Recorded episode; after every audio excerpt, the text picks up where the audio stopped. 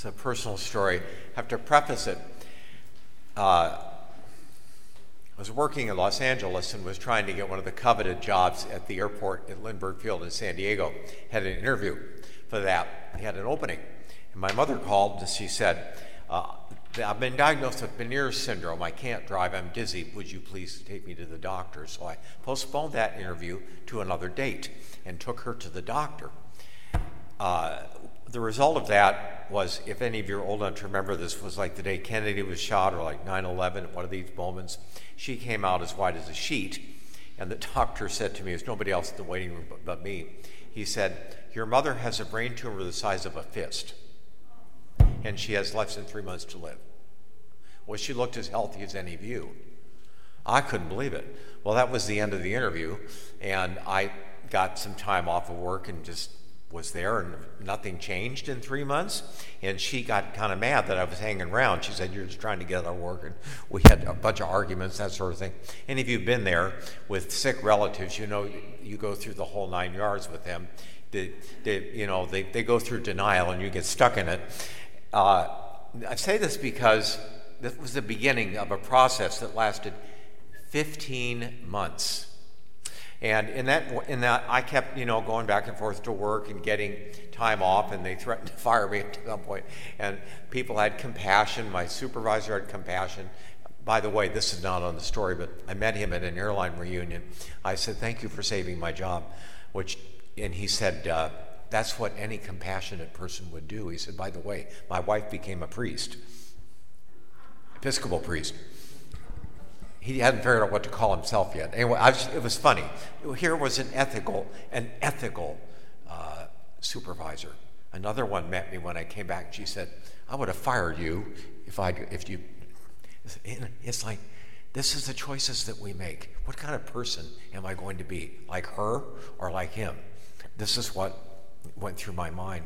But anyway, the point of the thing is, in that time, her mother came. My grandmother was 69 uh, getting younger and younger the older I get that, that date. But her mother came, and her sister came.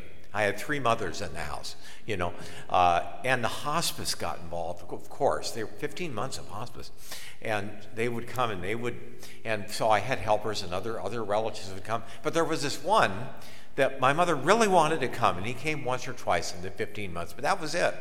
And I kept calling and saying, you know, you really would get a lot out of this. Uh, you know, you could come and feed her because she couldn't feed herself, and this, that, and the other thing. You would never come. I said, I finally said to him, "Why don't you come a little more often?" And he said, "Well, I'll tell you, it's like this. I like to imagine her in her little mobile home. It was actually a nice mobile home on a lake in Lake Jennings in, in Lakeside, California. She said, I like to." Imagine her in her home, looking out the window at the lake and just the way she was. And if I imagine that, it's good for me. And I don't have to grieve or worry about it. I'm doing I'm not coming because it's better for me. It's good for me.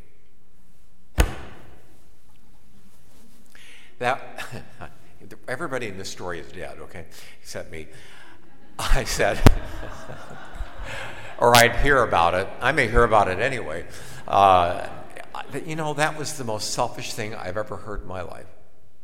It really was. And you, you can all, any of you who have been there, a lot of people can't handle it, and that's one thing. You know, there's always one person in the family that seems to take charge. It's their mission. Uh, some of you have been there. I've been hearing this story so often amongst uh, our, our community that it resonates with many of you with maybe a sick child or a sick mother or an in law, and it can get to be very stressful. Uh, you got kids, you got your job, you got the sick person, you love them, but it's difficult, and you're, you're like a seed that's cracking open because you're going crazy. but, but uh, he, he missed everything. He missed everything all the graces, all the chance to grow. For myself, I went back to work, and of all the things I've done in life, including being a priest, I'm most grateful for that and most proud of that, not of myself, but of God who made it possible. Because virtually everything I do in ministry now comes out of that 15 months. It was better than the seminary. And that was Jesus Christ, as I mentioned before. I, keep, I bring it up because these, oppor- these great opportunities like that don't come very often. But if we are able to recognize our opportunity when God offers it, you're going to grow. And life is all about growth. Right now, we're like a seed that all we can see is the roots growing. We don't see the plant that's coming up, usually. Sometimes we do. That in heaven, we will see the fruits of our labors. One day we can work no longer. No more opportunities. I know so many priests that have died. I, I pray for people that have died. I made a list of priests, about 20. They can't serve anymore. Whether they were uh, hard workers or not, or whatever. And it's the same with all of us. We have big opportunities and little ones, but Jesus says, if you're going to be my follower, this is the answer to that, that Greek at the beginning of that, of that, uh, that pericope, that little piece of John's gospel. A Greek is a non Jew a righteous Jew going up to, to worship in the court of the Gentiles, and he says, We'd like to see Jesus. And Jesus says, It's too late. That's what his point of it. Now the hour has come for me to be glorified. In other words, I'm going to be arrested, and it's too late for him to see me. His opportunity was gone. But ours is not. And most of these dying to self moments, every time we die to ourselves, we find out who we really are. And, uh, uh, you know, it's as simple as the, the idea that the, the one thing I notice, among other things, is you know you're you're driving along River Road and it's it's really crowded and you get to a driveway and you stop and let somebody in. How many of us have done that? That's that's the law actually, but a lot of people either they don't notice or they don't want somebody there and they just drive on.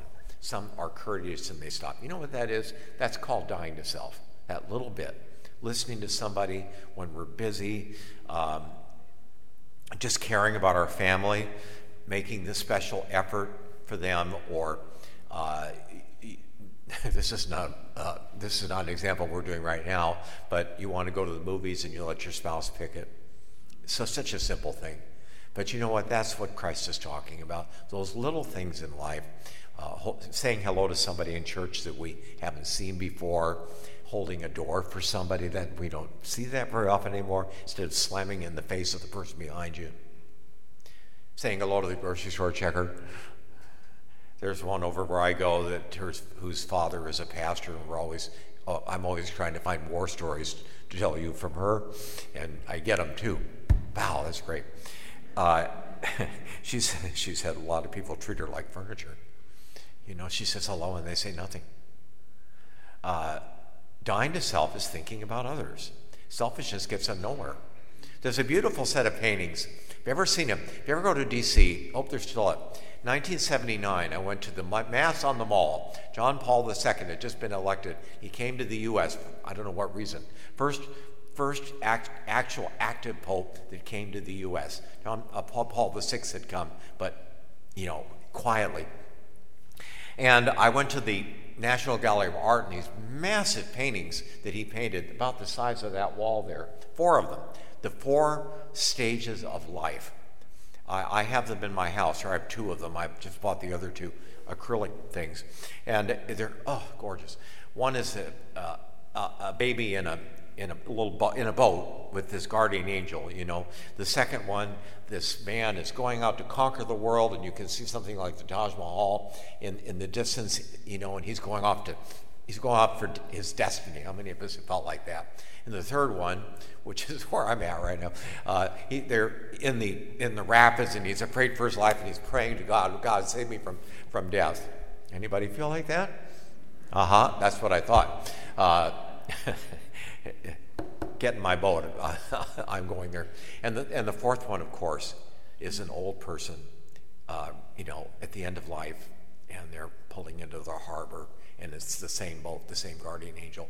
The time of trial is over forever. Along with it, the time of opportunity is over forever. Giving food to, to the, the needy here, so many are in line still. Economy is beginning to pick up. A lot of people are still hurting. Do I think of them? What charities do I support, including us? You know, uh, these things are so important. Uh, giving is very important. It's not a tithe sermon, but, but if I can't do something physically, who I, what I tithe to, you are an investor and you are doing it. We've been live streaming now for a year. If you're tithing here, you've fed everybody that's been watching. We were one of the first churches to get, get rolling because we had the camera here, you know? It, these things are marvelous, and he's, the Lord says, I'm going to present crosses to you, but they're for your glory. They will be the things you will be most find most precious in the life to come. I'll tell you, with my grandmother, and many of you will understand this completely, we get to heaven, nothing will need to be said. Anybody that you have done a sacrifice for, you can just look at each other without saying a word and you share it forever. And that will be what it will be like with Jesus Christ. And that's what he means about the joy of a cross. We, for all eternity, will share something with the creator of the world just by looking at each other and saying nothing else.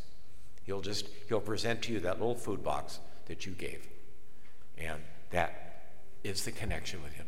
This is why it's so important that we understand the crosses, though difficult that they are, are really our ticket to glory. Not that we're doing it for that purpose, but for uh, an investment for eternity. We don't want to just be on the boat and never go anywhere. What kind of a life is that? We have to take risks. Without risks, there's no gain. You know, it, I used to say investments take a risk, but I don't know where you're supposed to invest anymore. But our life is an investment. We're here to, to take that risk without stepping off out of the boat, uh, getting into that rough water, going through something, having a life that's really a really exciting life, one that we have made. We've died to ourselves, and then we become the person in eternity that we were always meant to be.